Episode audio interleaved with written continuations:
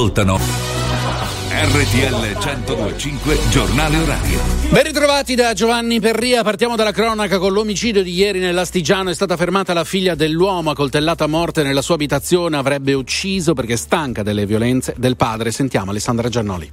Macca, la figlia dell'uomo morto nel tardo pomeriggio di ieri a Nizza Monferrato, nell'Astigiano, è in stato di fermo con l'accusa di aver ucciso il padre Achiad Sulayev con una coltellata all'addome. La diciottenne, origini russe e musulmane, in Italia da qualche tempo avrebbe ammazzato il genitore tra le mura domestiche al culmine di una lite. Ho ucciso mio padre perché ero stanca delle violenze che subivamo io e mia madre, ha spiegato la giovane che ha detto di aver agito anche per difendere i tre fratelli minori, increduli vicini di casa, che parlano di una famiglia tranquilla che viveva in un appartamento modesto, una casa che, stando al racconto di Macca, da tempo si era trasformata in un inferno, erano tutti nell'abitazione quando il cinquantenne è stato trovato in salotto in una pozza di sangue. Dei presunti maltrattamenti non ci sono prove né denunce, sono in corso indagini per chiarire tutta la vicenda. La ragazza su disposizione dell'autorità giudiziaria è stata accompagnata in una struttura protetta in attesa dell'udienza di convalida.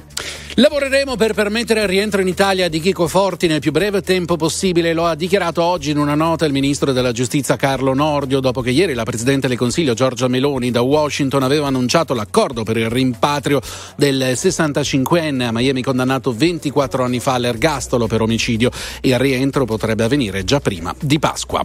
Il conflitto in Medio Oriente, secondo Al-Arabia, domani riprenderanno al Cairo i negoziati per il cessate il fuoco a Gaza e lo scambio tra ostaggi israeliani e prigionieri palestinesi, ma secondo fonti della sicurezza egiziana per raggiungere l'accordo occorrerà stabilire il ritiro di Israele dal nord di Gaza e il rientro degli sfollati.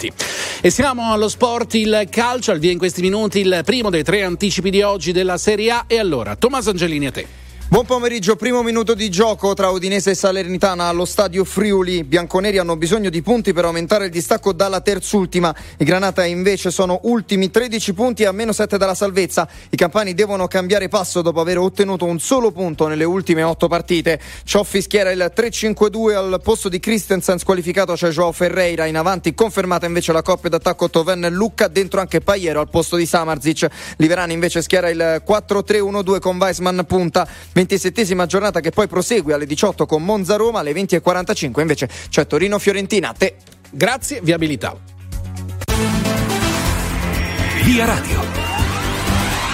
Bentrovati da Autostrade per l'Italia e Damiano Calenzo. La circolazione è regolare, salvo poche eccezioni, a partire dalla 1 Milano-Napoli, dove tra Modena Sud e Valsamoggia verso Bologna segnaliamo un chilometro di coda per un incidente da poco risolto. Si viaggia ora su tutte le corsie. Per il traffico intenso sulla tangenziale di Napoli troviamo invece rallentamenti tra Capodimonte e Arenella verso Pozzuoli. Per lavori di manutenzione sulla 4 Milano-Brescia registriamo una coda tra Brescia Ovest e il bivio con la 21 Torino-Brescia per chi viaggia verso Padova. La situazione è analoga anche sulla 9 Lanate Chiasso, tra Chiasso e Como Montolimpino verso Lainate e tra Como Centro e Como Montolimpino in direzione della Svizzera. E infine uno sguardo sulla 22 Brennero Modena, tratto non gestito da autostrade per l'Italia. Per gli intensi flussi di traffico si registrano 2 km di coda tra Carpi e il bivio con la 1 in direzione di Modena. Al momento queste le principali segnalazioni da Autostrade per l'Italia è tutto. Buon viaggio. Grazie, non c'è altro. A più tardi.